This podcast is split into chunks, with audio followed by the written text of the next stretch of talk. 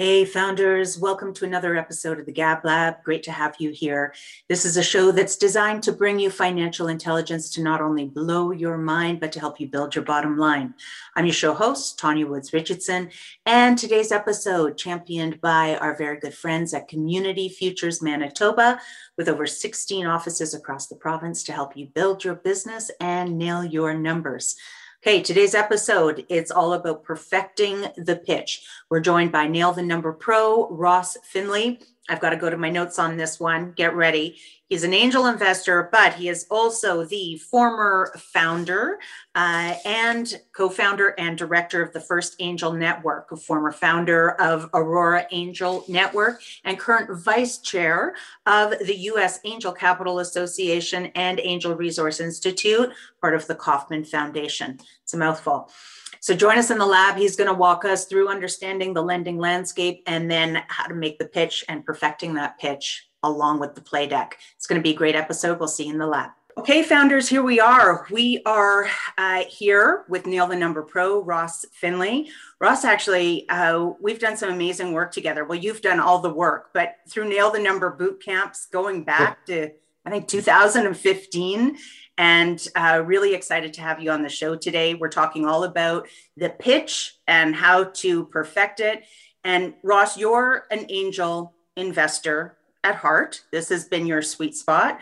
Um, and I just want to I just want to frame this conversation. I'm actually very excited to be speaking with you because I think there's a lot of founders through COVID um, that are either a they have decided to start their own business as a result of you know being laid off or whatever the, the economic uncertainty and, and covid actually brought about for them. But there's also a number of founders that um, if they had the retained earnings set aside aka profit over the years and were able to put that aside they've been able to weather this storm.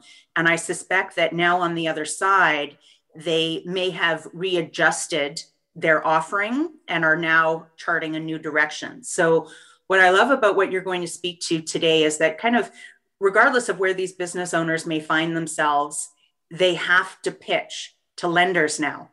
And I, I know the value that you bring to this. Um, you're, you do your due diligence. You know, when you're looking at these proposals, it's not just about getting the warm and fuzzies. You're digging in and you're making sure that, you know, the integrity of the founder, the integrity of the business. So, all of that is to say, you know, and uh, when I was doing a uh, when I was doing a fitness competition about you know six decades ago, the coach said to me, "Never prepare for the level of the competition. Always prepare for beyond."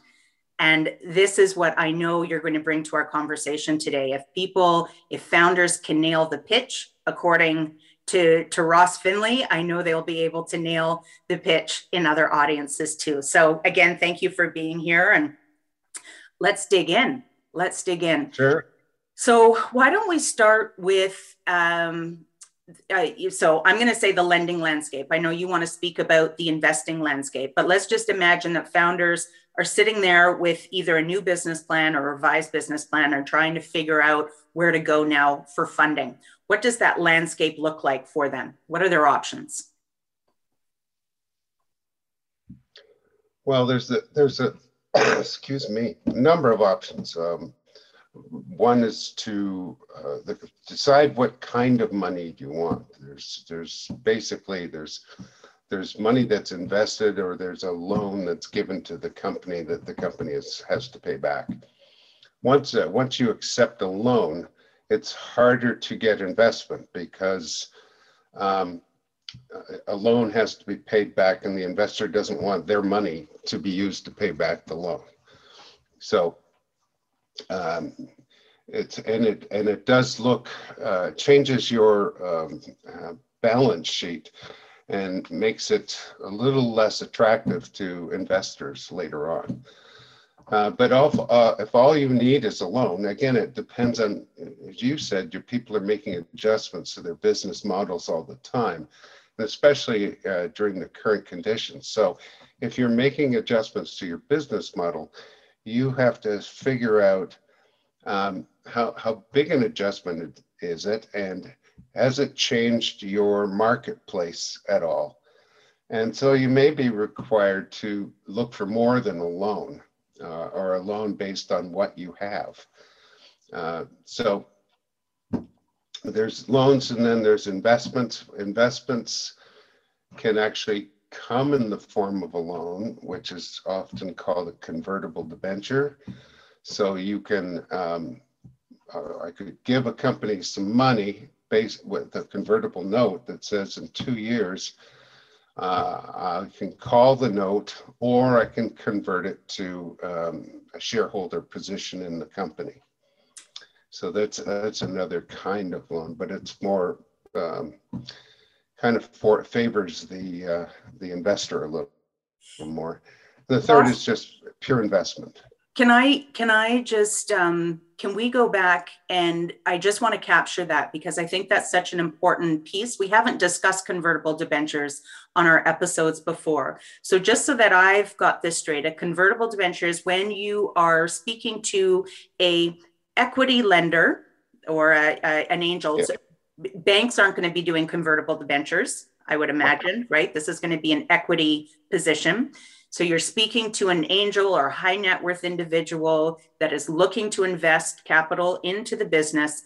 And so this is where the capital comes in as a loan with interest and payments are due back on that loan or are payments due at the end of the term and at that point it's at the option of the lender to decide if that money is going to get converted into equity aka shares in the business or if they're going right. to take that cash out of the business with a with an interest or lift on the end. Did I get that right?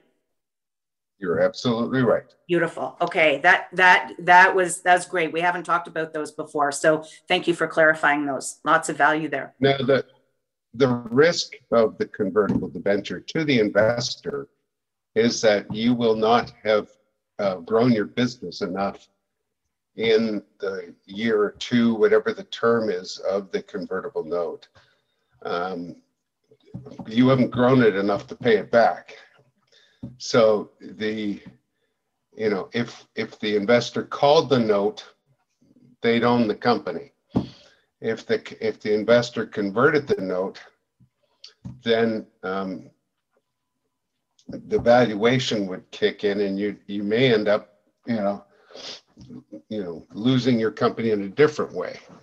I mean, so ch- chances are, in, in my experience, convertible notes are usually extended if the company is doing well, and but just hasn't hit their their targets and is moving forward, um, but not at the rate we want. Uh, so you'll either convert it convert at that point or extend the note. Okay. All right. No, so, I, I, yeah. But each time it's, each time it's gathering interest. And usually the interest is somewhere around 8%. And it's, you know, wow. It accrues. Yeah. That seems steep. That seems steep, but that's this is the price of money, I guess. That right. Uh, and as you're as you're you're sharing this information, my mind goes right away to, again, the importance of sound um, financial forecasts, right? Don't just prepare a forecast and, you know, pull numbers out of the sky to pull together something that you think an investor is going to get excited about.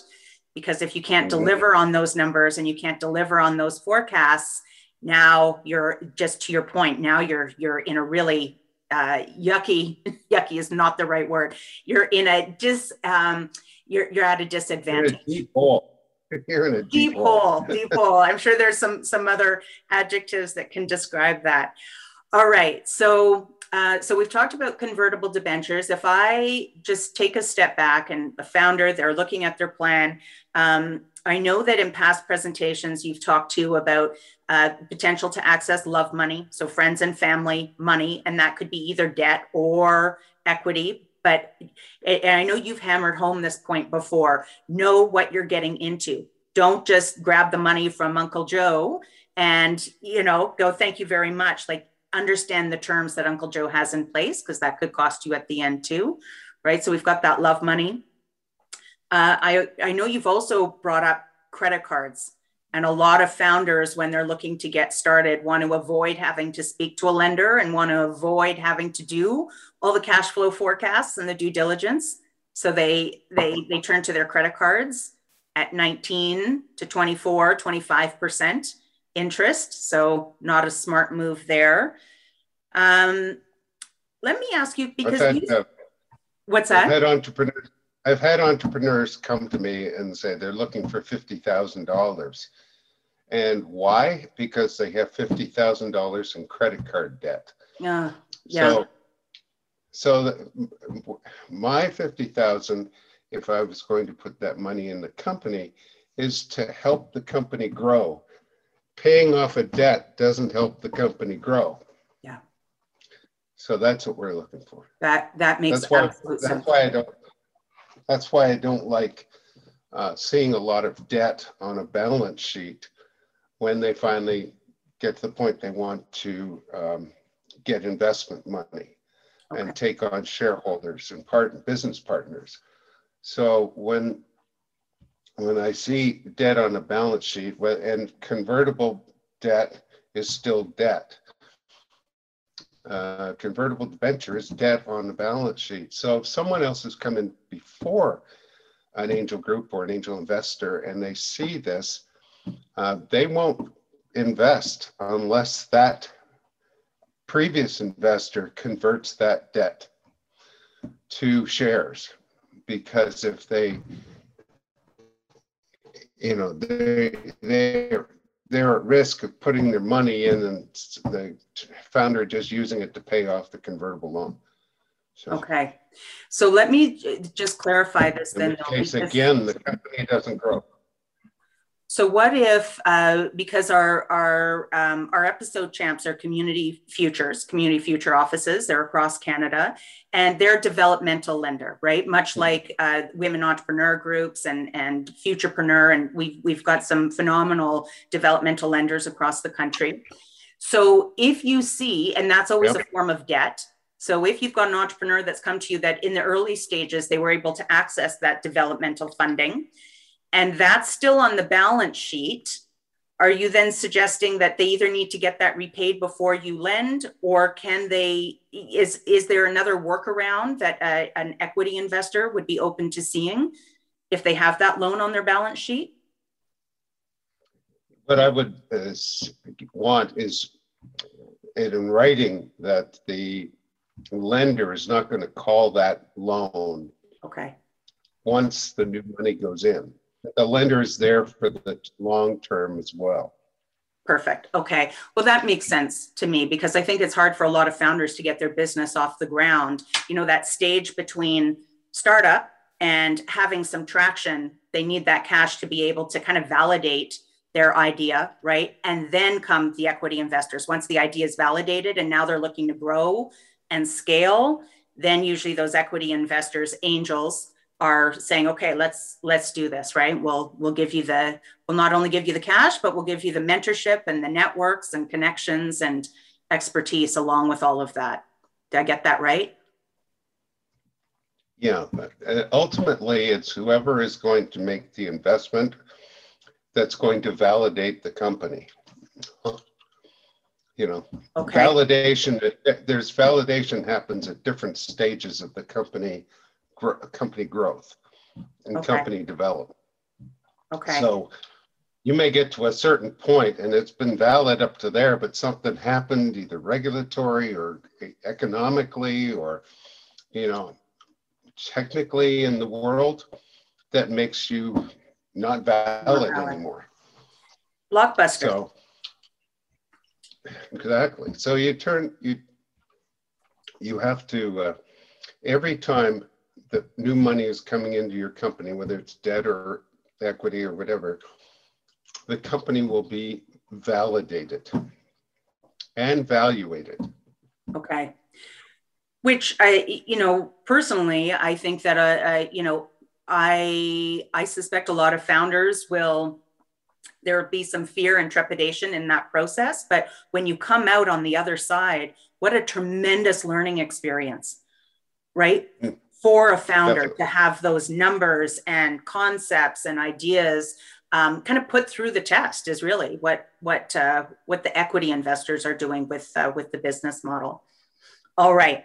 Um, so I just for everybody watching, I know you're joining us via satellite. So as people are watching this video, and if you know if you're seeing Ross cut in and out, that's all that's happening. But I will tell you, Ross, that the sound is great. The sound is working. So uh, we're in good shape there. All right. Anything else? Our, our first point of this episode was really about the lending landscape. We've talked about who those lenders are along the way.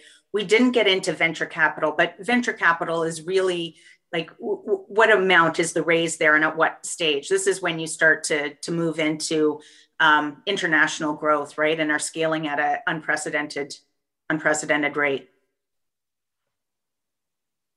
Yeah, venture capital usually doesn't kick in until till you've got customers and you're you're selling and you've got a a plan to scale the business. The uh, there's different types of venture capital. There's uh, basically what they call small cap. So these are the smaller funds, uh, maybe from 10 to 50 million dollars in their fund, and so they're looking to bridge gaps for the company. And then there's the uh, the large cap funds, which are you know hundreds of millions of dollars, that you know they want to buy the company. Okay. They will if a if a, a large high cap or a large cap fund comes into your company, they're going to come into it for no less than fifty percent. So. Right.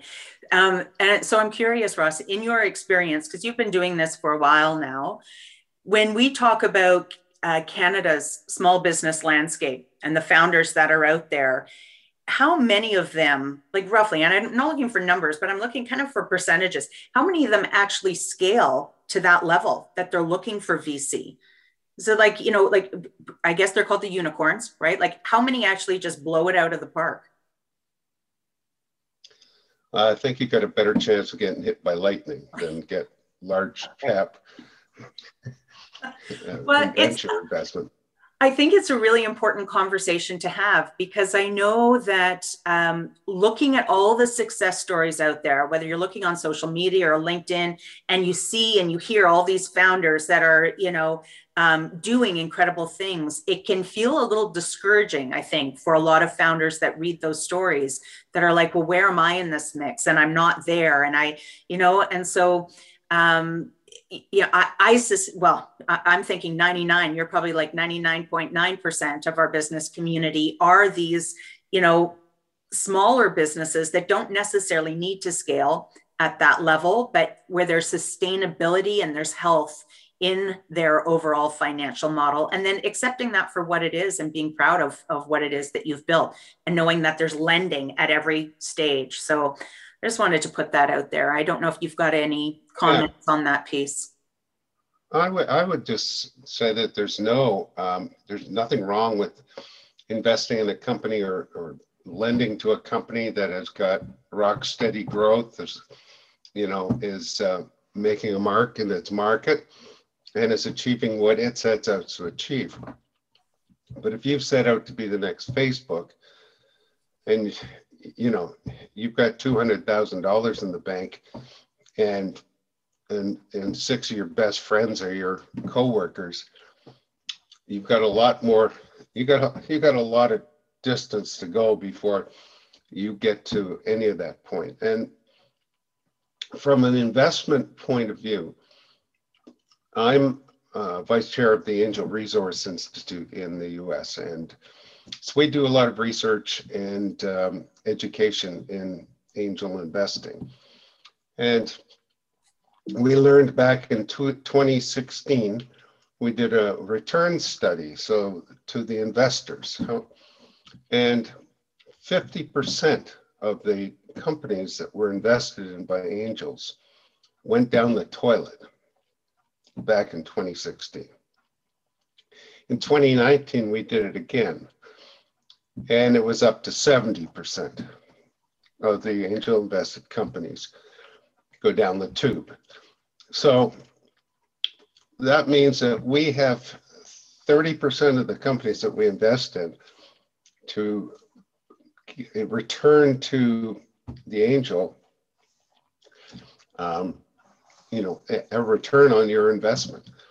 So that tells the angel investor they really have to, um, you know, take a portfolio approach to investment, invest in a lot of different things, in a lot of different sectors, with a you know a variety of entrepreneurs to increase your ability to get a return. Um, so, and the, the way pe- the way companies get returns is through what we call an exit. And the exits, there's there's really only four of them. One is uh, you go you IPO, you become public. Your odds of that are virtually nil less than 1% of the companies that get investments are actually go on to become public companies. 94% of them are through um, you know mergers or acquisitions and then the remainder have a nice return dividend return kind of thing to their investors where every year they share some of the profits back out so that's of the 30%. The other 70% flush. Yeah. Okay. And there's there's only four reasons that your company um, will exit, you know, and there's only four reasons that your company will be acquired by anybody.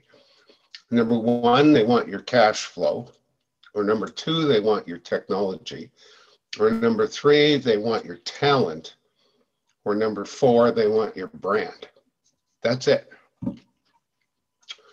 So when you are thinking about taking in money that is basically taking on business partners through investment or through a convertible debt that could become an investment, you have to understand how you're going to pay that investment back out. Right. I think that's a that's an important piece to remind founders because I think when they I suspect when they look at equity capital, they get excited because there isn't this idea that principal needs to be repaid early on, right? So they get that cash to then kind of grow the business, but they forget on the other side of that, they still have to get that equity investor out. Typically, at you know ideally at a lot more than they came in at and they forget that part of the equation so uh, thinking through that so ross thank you for this. Thank you for this segment. I think you know one of the things that you mentioned there that i think is really powerful for anybody that is looking to um, secure equity investment right now what really landed with me is your perspective on a balanced portfolio. And i'm taking that and applying it to my personal investments where i'm thinking low risk medium risk high risk. And if one of these founders has a low risk business, they're not a super sexy business, they're not looking to be the Facebook, but what a powerful message to go in to an equity investor with. Listen we're you know we're not going to scale 35 fold but we are going to strengthen your portfolio because we're going to be one of those low risks options that are giving you this consistent dividend that's going to be here for the long course. So we'll help we'll help to to anchor that portfolio for you. So just knowing how to speak to the investor around what's in it for them and kind of shifting uh, shifting that story a little bit Thank you for that. That's powerful. All right, everybody. Oh, sorry. Go ahead, Ross. I just said you're welcome. okay. All right, so that takes us to the end of part one of better understanding how to perfect the pitch. We've talked about the lending landscape. Just want to uh, again thank Ross for being here and thank you to our episode champion, Community Futures of Manitoba.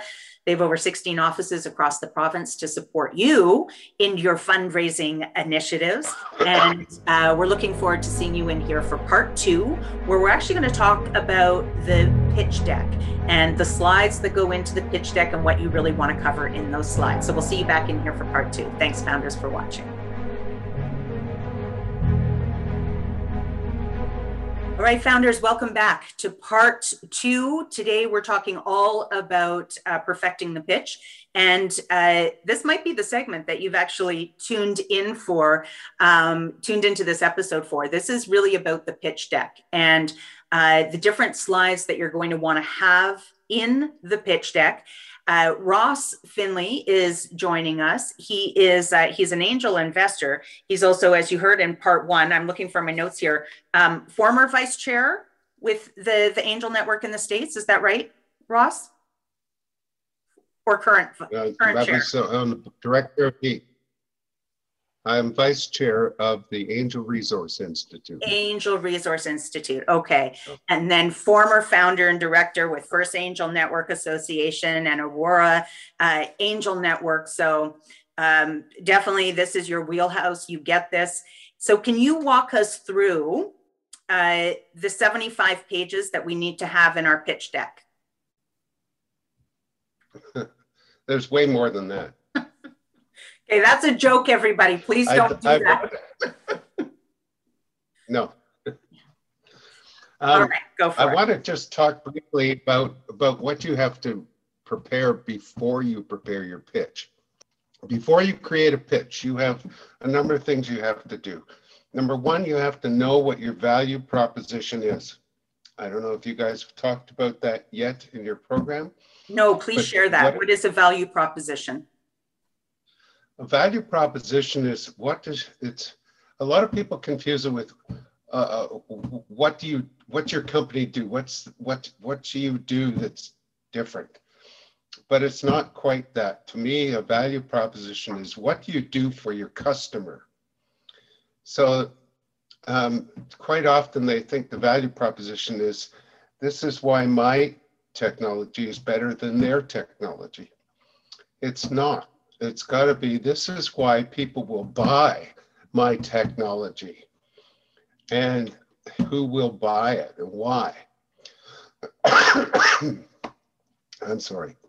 Um, so the, the value proposition, uh, think about whenever you introduce your company, you should be thinking about how, um, not what you do, but what you do for your company, for your um, your Fine. customer.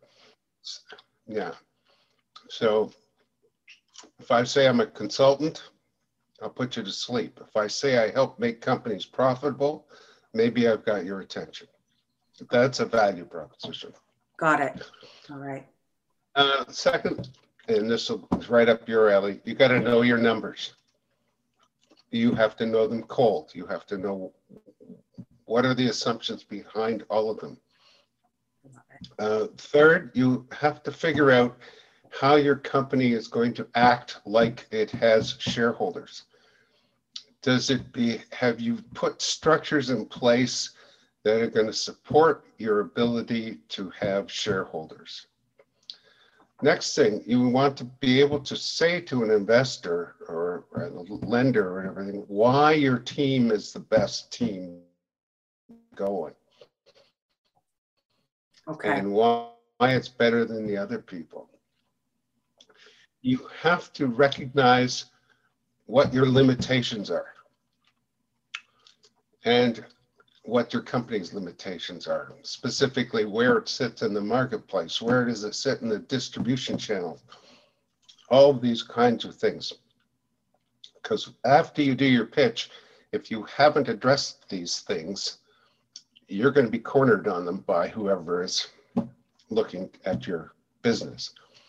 Um, you need to identify what kind of money and what kind of investor do you want. Um, I had a, I knew a guy who was starting up a restaurant. He wanted, we have a tax credit here, an equity tax credit. So he was looking for an investor that could put money in and get get your tax credit, and then they could all get tax credits. So he, he brought in his, with no disrespect, he brought in an accountant in as an investor. He finally closed the business down after about six months because the accountant was driving him nuts on a daily basis. And he wished he'd never, ever taken in this guy's money. Because he was, was just, what did you spend that much on lettuce for? You know, all, anyway, um, so it, because when you are taking in money from either a lender or an investor, um, it's like a marriage. Yeah. You know, divorce is not an option. so Yeah. in this case, anyway. Okay, so let so me just, understand. yeah, sorry. Go ahead. No, go ahead. So understand, What kind of investor and money you want and need at this particular time. so let me just see if I heard those then- correctly. Sorry, is there one One more? last thing. Okay, go for it. Yep. Have a capital plan. Have a plan for how you are going to get the amount of money you need as you grow. Wow, okay, So that we will, we can see that you've thought this through. okay. So let me actually start there. I'll start with the end because I think that's an important piece. This is what we call the, the, the, the cap schedule. Is that what it's also known as? A cap table Cap table. tells you who's invested now, at what price, and when they came into the company. So that's a cap table. Okay. So why I think that is so important, this, so, well, I'll go back through the list, but starting at the bottom. So when you talk about your capital plan, what I actually really appreciate m- most about that is it forces the founder to start with the end in mind, which I think a lot of founders don't do, right? They just love what they do and they want to bake pies and bake pies forever. At least they think they want to bake pies forever. And they don't think about what they're actually building like what are you building? And that piece to your capital plan forces the, the entrepreneur to think about what is it that you're building and what are the milestones that will be achieved towards that build and how much capital is required at each one of those phases. So that's brilliant. I'm going to jump a little bit here because i want to come back to um, your you talked about understanding your share structure and so, just to clarify that for founders, this is about understanding when you are incorporating the business, you have to put together a share structure that's going to talk about how many shares you have and what classes of shares, right? So, it, it ties in with that overall build or end game because you're trying to figure out what that structure is going to look like and how you need to start divvying out shares as you start to, to grow and build. Did I get that right, Ross?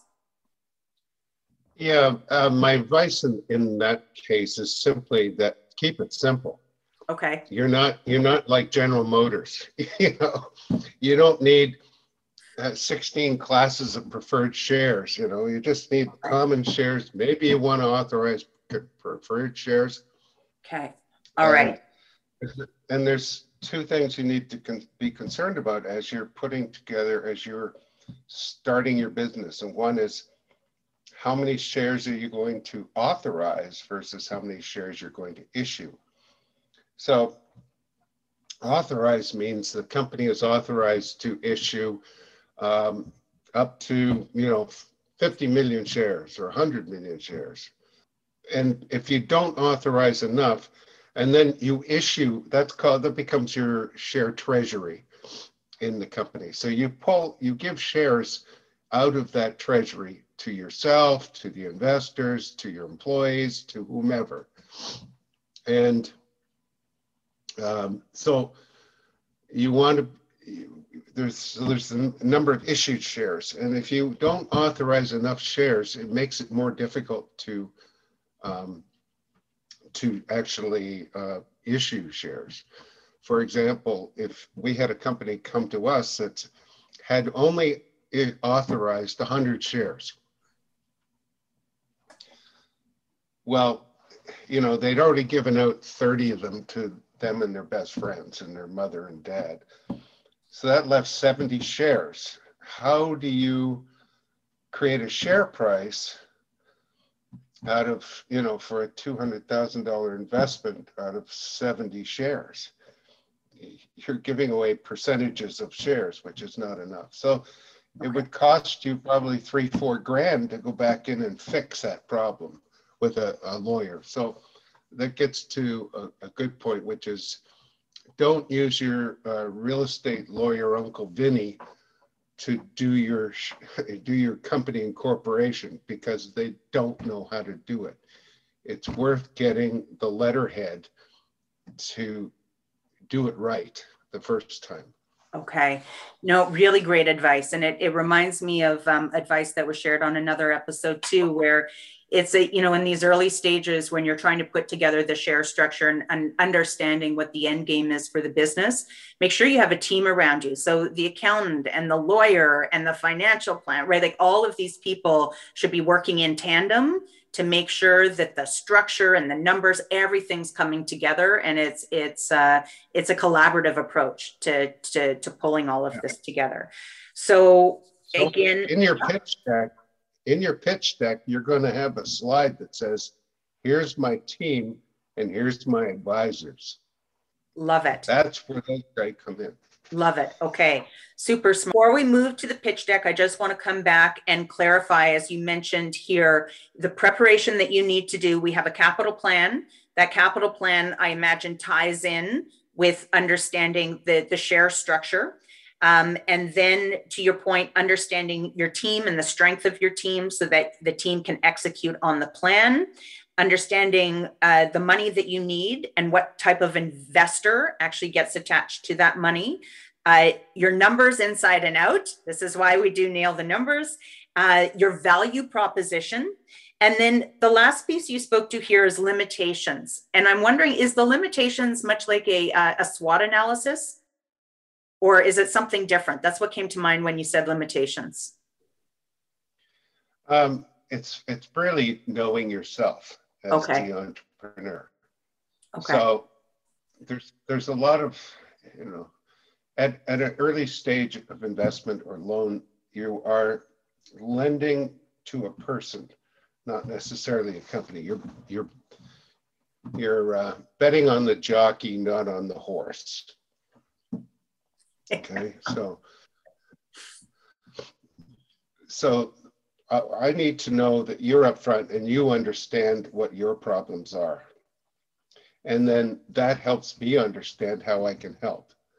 Perfect. And, I love uh, that. So, yeah. I love that. I think I think that's important. I think a lot of um, I think it's very important. I think a lot of founders when they're they always try to present their best side right? And their best numbers. So they they make up some financials to make it look good you know they put together a whole bunch of you know supposed magic in a business plan and uh, their best suit. And what investors really want to see is the what's behind the curtain right? Like show me the the truth of what you have. To your point, this is a marriage and divorce isn't an option. So you might as well just put it all on the table front and center and you know let everybody right. see exactly what this what this relationship is going to look like. All right, Ross. So here's what I'm thinking. Um, this this was very powerful. Thank you. I think let actually let's move our pitch deck. Let's put that into part three. We give everybody a little bit of a coffee break here for part two. Um, just want to thank our episode champion sure. again community futures manitoba. And then we will come back in here for our final segment which will be the pitch deck. I love how you did this ross. You we get the best for last and what everyone's waiting for. So I bet that was a strategy on your part. All right, everybody, we'll see you back here for part three. Thanks for watching. Thanks for listening. And uh, we'll see you back in the lab here shortly.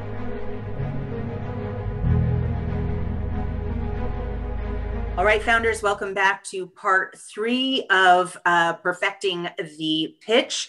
We're back in the lab here with our Nail the Number Pro, Ross Finlay, uh, angel investor himself, and uh, he strategically saved the very best for last. Now we're getting into the pitch deck and we're going to talk about the slides. So now that you've got your preparation done, now we're going to talk about what you actually need, what your slides need to look like as you're making this pitch to uh, to an investor. And correct me if I'm wrong, Ross, but really this pitch deck that we're about to review, this is what you would give to any investor, whether it's a, a debt lender or an equity investor, correct? It's it's the same pitch deck used for both. For the yes. most part. Yeah. Okay. Perfect. Okay, so, Every, every pitch deck, every pitch deck should be targeted towards the investor or lender that's sitting in front of you. okay. All right, So you can make changes. You can, it's not a one size fits all. all right. You have to understand your investor or lender first. What So- are, what are they looking for? What, you know, what do they want out of this? You know, Okay, How are they gonna, Yeah. so this is not going to be one pitch deck for everybody. It might just be small modifications to each pitch deck based on your audience? Yes, okay. Mhm. All right. So slide number one, what's the first slide we need to have in our in our deck? well, first thing would be the title, what the name of the company is. Okay. See, a pitch deck is really um, sort of a structured conversation. And, and, and you have to adapt it to the, each, each person you're talking to. And so before you, before you pitch, you need to understand who you're pitching to. What do they like? What do they dislike? What have they done in the past? Um, um, we've had, there's lots of people that will take up your time with absolutely no chance of investing. They have no thoughts of it. They're just being nice. Mm, They're giving you some time. Um, and they're the worst kind. So that's why you want to find out what you can about the people before. And uh, because that way you can make it personal to them. Okay. Long time ago, we were raising money for a company that had developed a single dose contraceptive vaccine for seals. So all your pet seals would be able to have contraception. But it also worked on dogs. So, and that was the big money maker. So what, you know, when you're looking at your, for an investor, you start off by looking for a rich dog owner. You know, because, well, why not? They would get it right away. You know, the distance isn't quite as far to to make a connection there. Okay, I love that. So doing your due diligence on the people that you are uh, that you're sitting down with, and that's a really good point. Is you know with equity lenders as well is just understanding where they've loaned before, right? Where they've invested, um, and what that's looked like, and what that relationship has looked like. So we've we've got that in this title slide. Uh, this is the name of the company. Anything else that we're supposed to have on that? Are we actually uh, like personalizing it or addressing it to the audience that we have in front of us?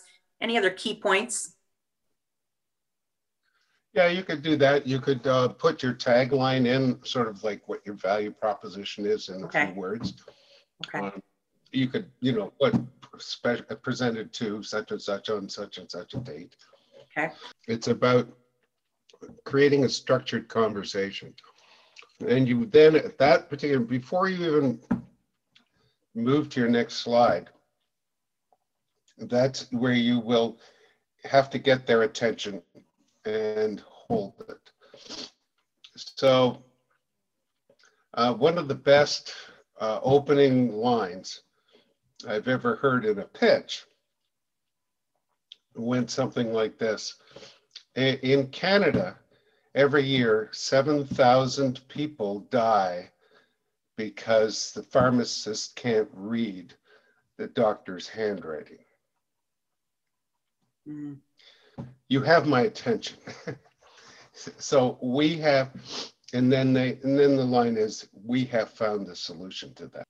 Just one line, but it hit hard. Everybody can relate to it. And it was, you know, it was powerful. So Ross, to So that's, the clarify first- then, that's the first thing. is- is so is that this is that the second slide? Is that the problem slide? So we've got the title slide done, and now are we in a problem slide, or is this a conversation that we're having without a slide attached to it? What you've just done is get my attention. Okay. You have, now you move to the second slide, which is that problem slide. Okay. It says, you know, which expands on that seven thousand number. Gotcha. And you talk about the problem is the issues and communication between the drugstore or the doctor and the drugstore or the doctor and the patient in the drugstore and how this will be solved and you know some of the other problems besides death that happen when uh, people don't get the right medication or the right um, dosage or whatever. Okay. So I So think that's a problem. what's so that's a problem. What's really important with that, um, what I'm hearing in that, I'll, I'll share a little story with you. I actually applied to an incubator program not too long ago. I won't name which one it was, and you know, having over having over 20 years, 30 years of entrepreneurial experience, and 20 years with numbers, I, I to be honest with you, I got I was cocky. I thought this is a no brainer. I'm in. There's no problem here, right? Like uh, I thought I had under everything understood, and I got the email back saying your application has been denied. I did a what? I did this unbelievable kind of like this is unbelievable. How, how could this possibly be? I thought I had everything locked in, and it said you want to revisit your problem statement. And so I went to one of my colleagues that's all about user based design and problem statements. And she's like, Well, of course you didn't get in. You have talked about all of the issues that that are attached to the problem so when it comes to fi- finances all of the issues but you haven't articulated the impact that those issues are having on people so to your point what i love about what you've what i've heard from you is that as you're talking about the title slide go into the impact right? This means this for people and this is the like the the the, the devastation or the pain that's being caused. And then now i'm hearing the slide is then this is all the issues. This is what has caused that impact. And then is that right? Did i get that right? These are the problems that and and uh, issues that lead up to that number of 7,000 people being dead um, because of that. So, so that really clearly shows that one, you understand the problem. Number two, you understand the sector, and that you've you've thought through the scope of it, the size of it, and and you're you're ready to take that on. You know. beautiful okay all right so thanks for clarifying that piece and so how does um, just so i get a, an extra layer of clarity then the value proposition that you recommended is this something different than the problem statement is it something different than the solution Well, they're they're, they're all related. Um, Okay. the- It it's that uh, it's what you're saying. The value that you are bringing to the table, um, uh, you know, stated in a, a single sentence. Okay. It's kind of like uh, what they call, uh, you know, a twitch, which is a Twitter pitch, or uh, 12 seconds to holy shit, you know. okay That's that's what you get. All with right That value prop. So that, so if I'm going through the slide deck, we've got the title slide, Yep. we've got then the problem slide, and then what do we move into? Is it the value proposition and then articulation of the solution? Or what was the next, what's the next slide then that we want to look at? The next slide is the solution slide. Solution, okay, And yeah. What's the problem? What's your solution? Um, and uh, how, you- how you would enter the market? Well, that goes into the marketing section, but um, when you're when you're talking about the problem, make sure you talk about the size of the problem.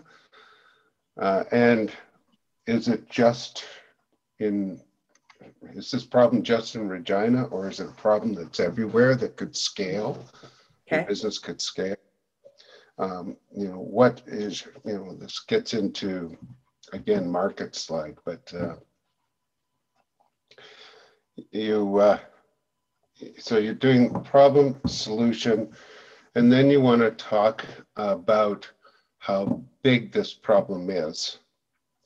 and how you intend to roll out your solution, which would be getting into that market area. You don't have to, one of the big problems that, that founders tend to make is they're, they're in love with their technology or their solution or whatever. And, and so they spend a lot of time, you know, work digging in on their uh, their solution, their technology, and that's when you put people to sleep because a lot of people, you know, it does it's it just goes over their head. They're not. I know people have made a ton of money angel investing in technology fields that have never run a technology company but they understand the problem and they understand how this can fix the solution, create the solution, I should say. Mm-hmm. And and these people, they're investing in the people to make it happen. Okay.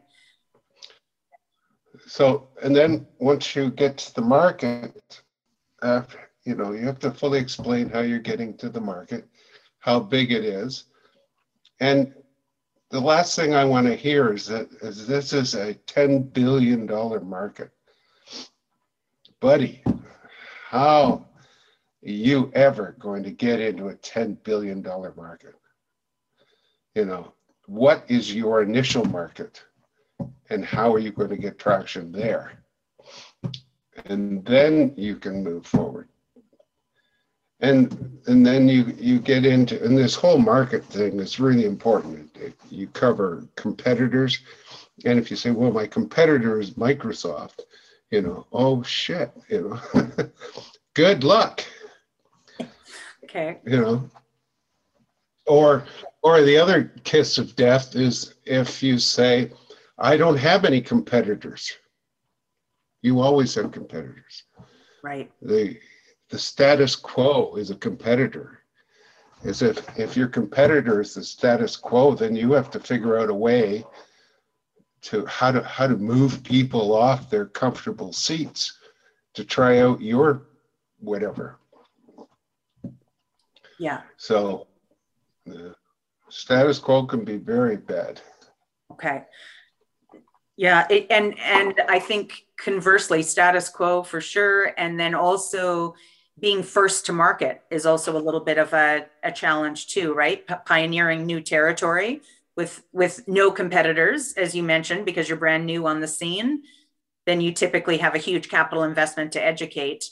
You know what comes to mind is all of those. I think you've referenced this before. All of the um, the the the search applications that came before Google right those web browsers that you know were first on the scene and uh, and excited to be there, but but didn't last because they had to make the investment in educating the market. And then Google comes along, the market already knows what what you know these browsers are all about, and they got to spend their money on functionality instead of education. Right, exactly. Okay. And uh, go ahead. Nope, you go. It's all good.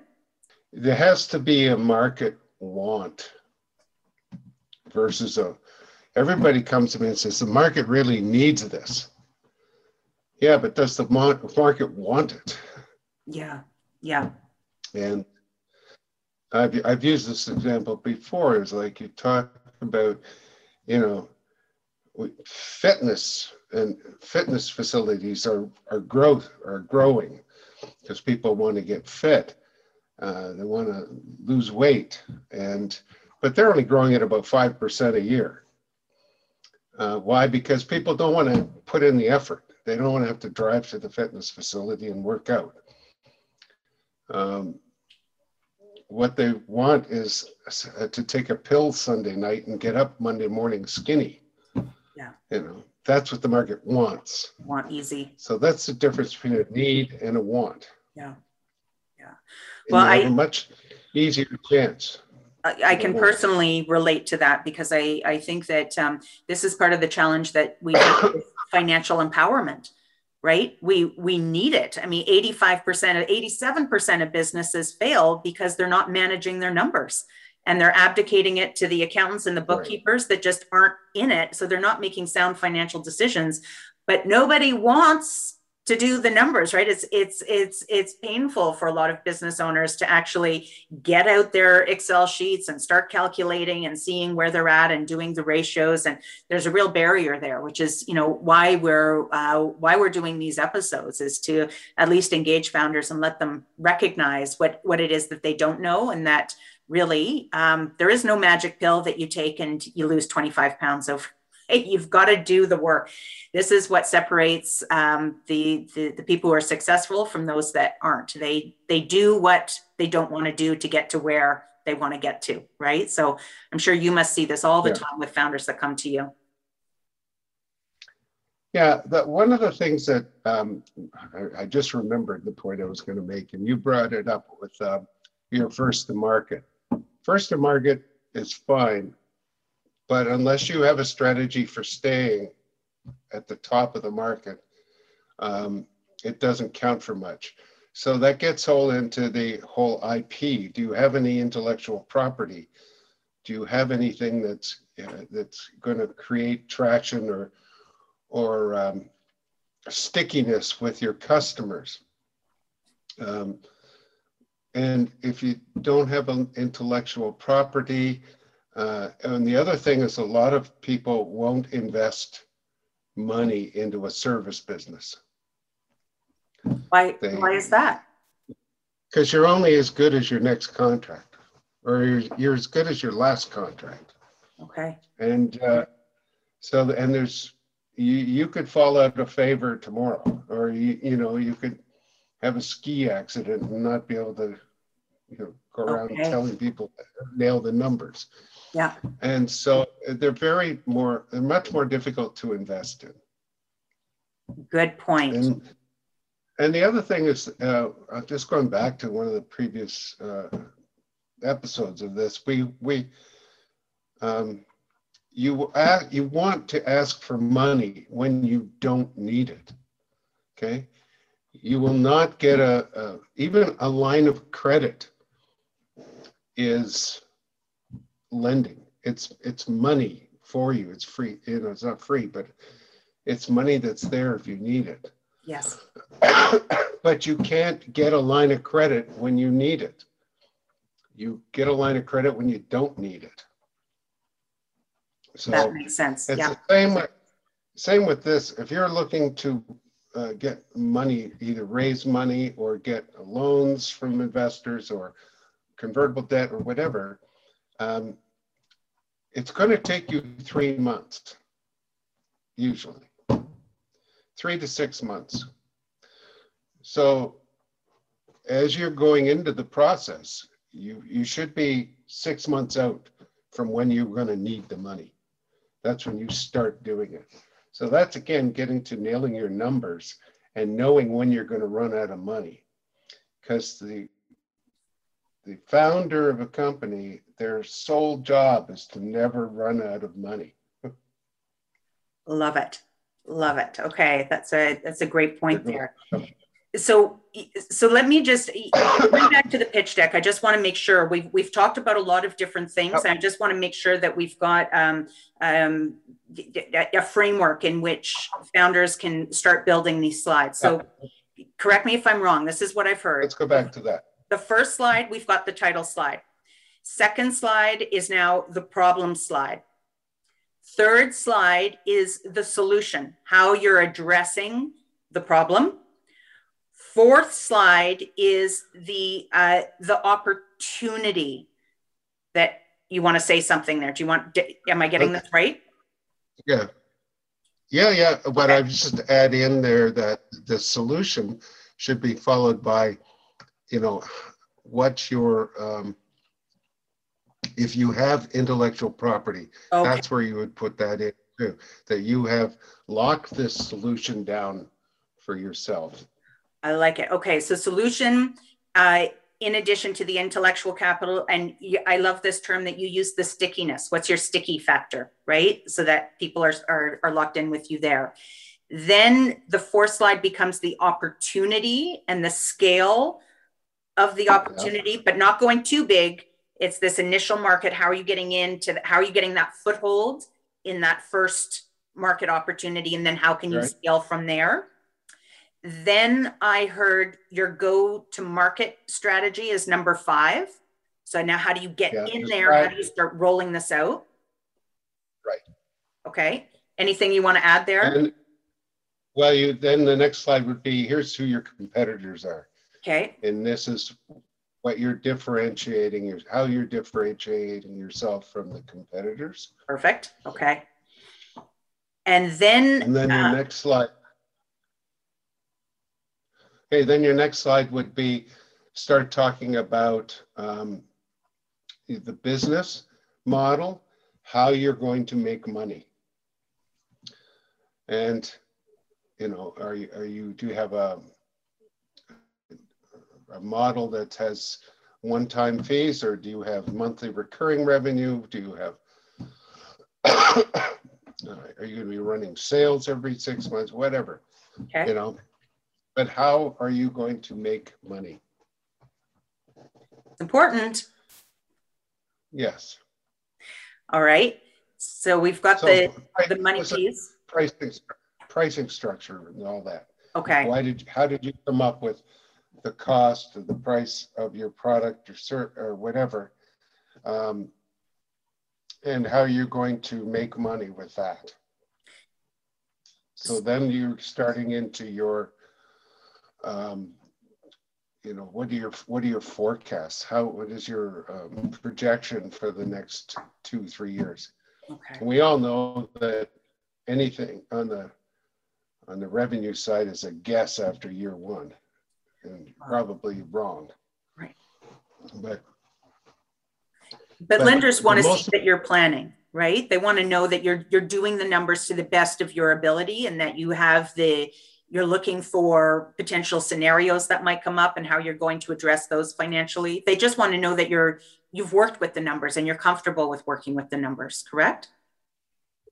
yeah, we want to know uh, what assumptions you made to come up with these numbers. Okay. Can you explain an assumption for founders watching? What does that mean to to to them for you?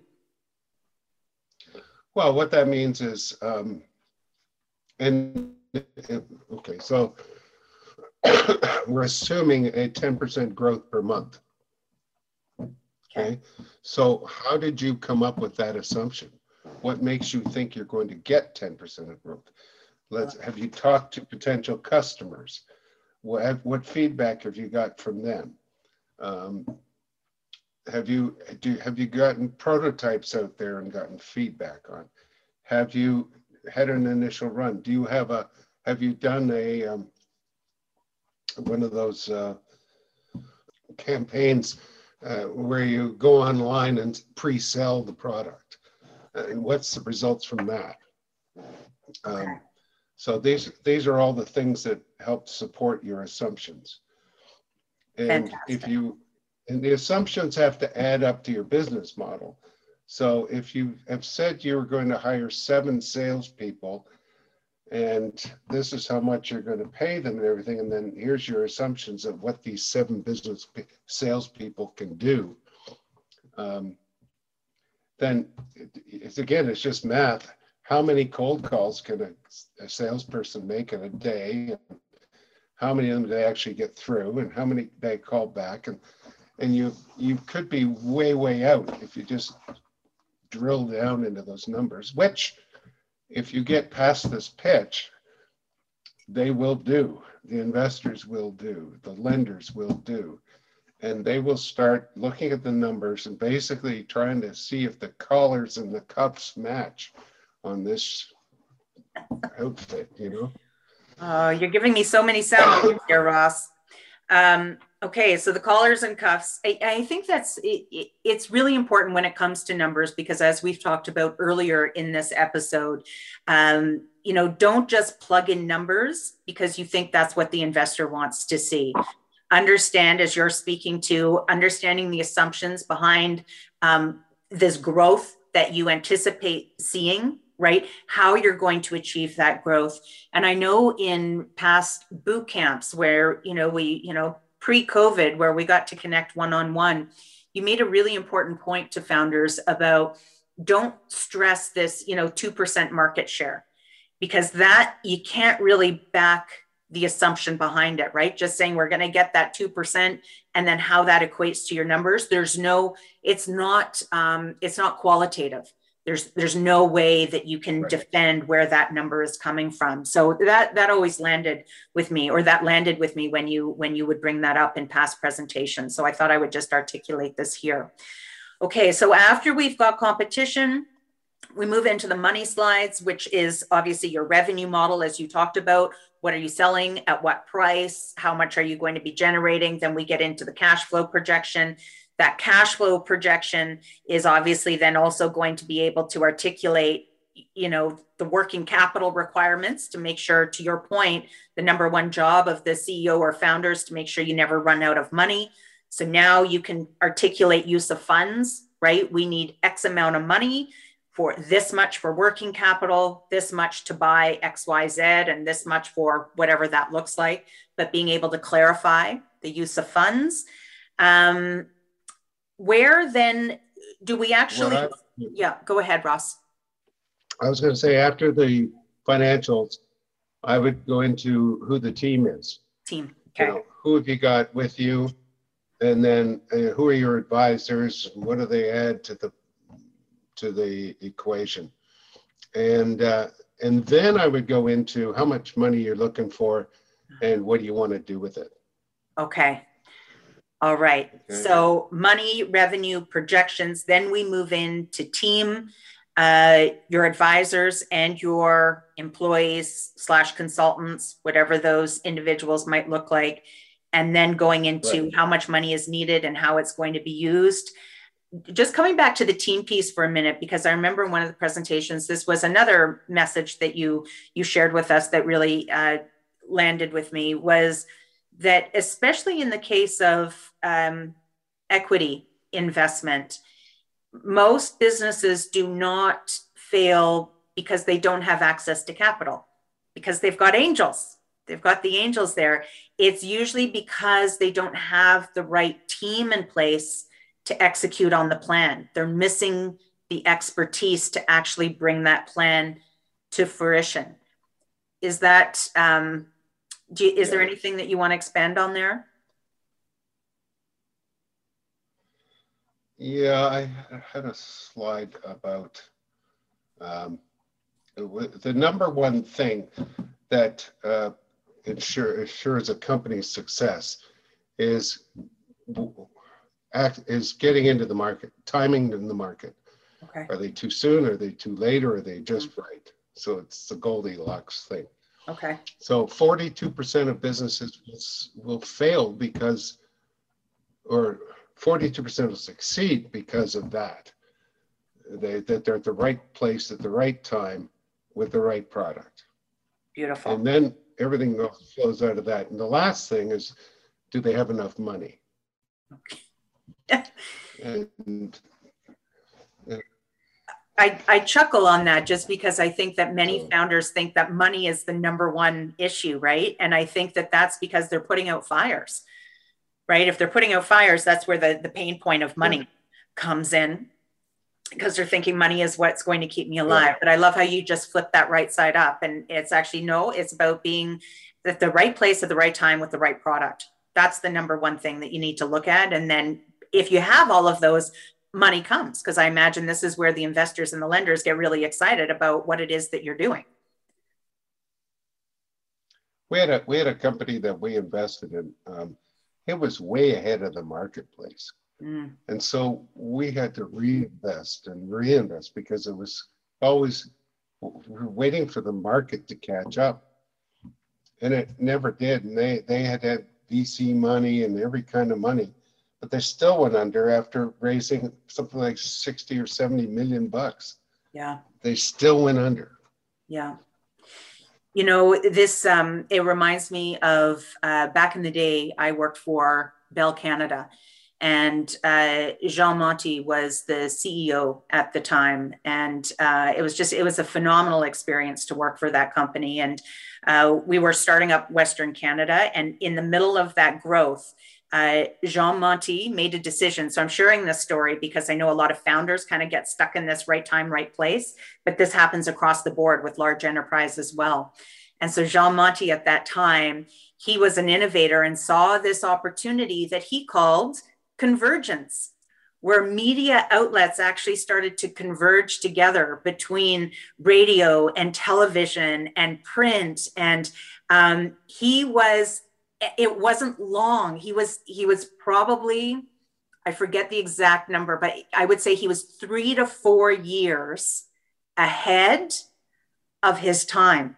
And so that yeah. investment millions dare i say billion it was it like it shifted the whole dynamic of the company because he bought into all of these media outlets saying this is the way of the future. Convergence. We're going to see this with media outlets.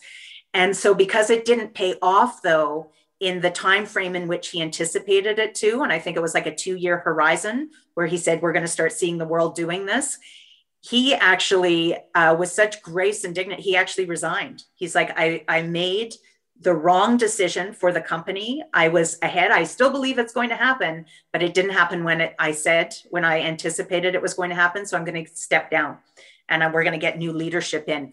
And then convergence happened like a year later, two years later. And that's what you see now, right? So I just share that story because it, it's across the board. It's, you know, being in the right place at the right time with the right product. I love it. So thank exactly. you, Ross. Any and so how do we wrap up this pitch deck now? Like what is the final slide that we should, you know, that leaves people with a really powerful message? Well, the last slide is, you know, uh, here's how much money I need, and this is what I can do. And um, this is, and then this is how I intend to uh, pay you back or, you know, give you a return on your investment. So what your exit strategy is. Because one of the things that uh, every lender is thinking about is when they're going to get their money back and right. at what at what rate. I mean, and same with an investor. Uh, with an investor, uh, you know, until you pay them back, you're just a donor. You you got nothing. You know, you have something to say, but they don't have to listen, right? Yeah. So, so so that's so that's where you end up as as and then summarize the key points that you've made. You know, there should be a summary at the end that says, and this is why you should lend me money, or this is why you should invest in me. Boom, boom, boom, boom, boom. Beautiful. And then questions. And then the other thing that you should remember is that your pitch presentation is not a script. It drives me nuts when people put the slide up and then read it to me. I I learned English many years ago and I can read. I do not need you to read it to me. So it's not a script. It needs to be a, a, a note that you can talk to, you can watch. But at the same time, it has to be something that you can send to somebody and excuse me, and they can read it and basically figure it out. So if you got a picture, uh, you know, pitch with a lot of pictures in it, it doesn't necessarily going to mean anything to anybody. So your pitch should should every page every day uh, should be about two minutes a slide. Um, you need to find out how much time you have to present your pitch and then tailor your slides to that. So if you if you're doing two minutes a slide and you've got a 15 minute pitch, uh, well, you're down to like six slides that you can do with aside from introduction and conclusion. So you really have to hone it for every every situation, timing, um, audience and uh, know when to shut up. Well, maybe on that note, that's a good place for us to end this final final portion of our um, of our episode. Thank you so much. So, just to recap, we've got a title slide, problem slide. Then we get into the solution and the secret sauce, uh, the sticky factor. Uh, we then get into the opportunity, the go to market plan, competition, money, team, use of funds. Last slide is just to reconfirm this is why you should be investing. One, two, three, your bullet points summarizing that.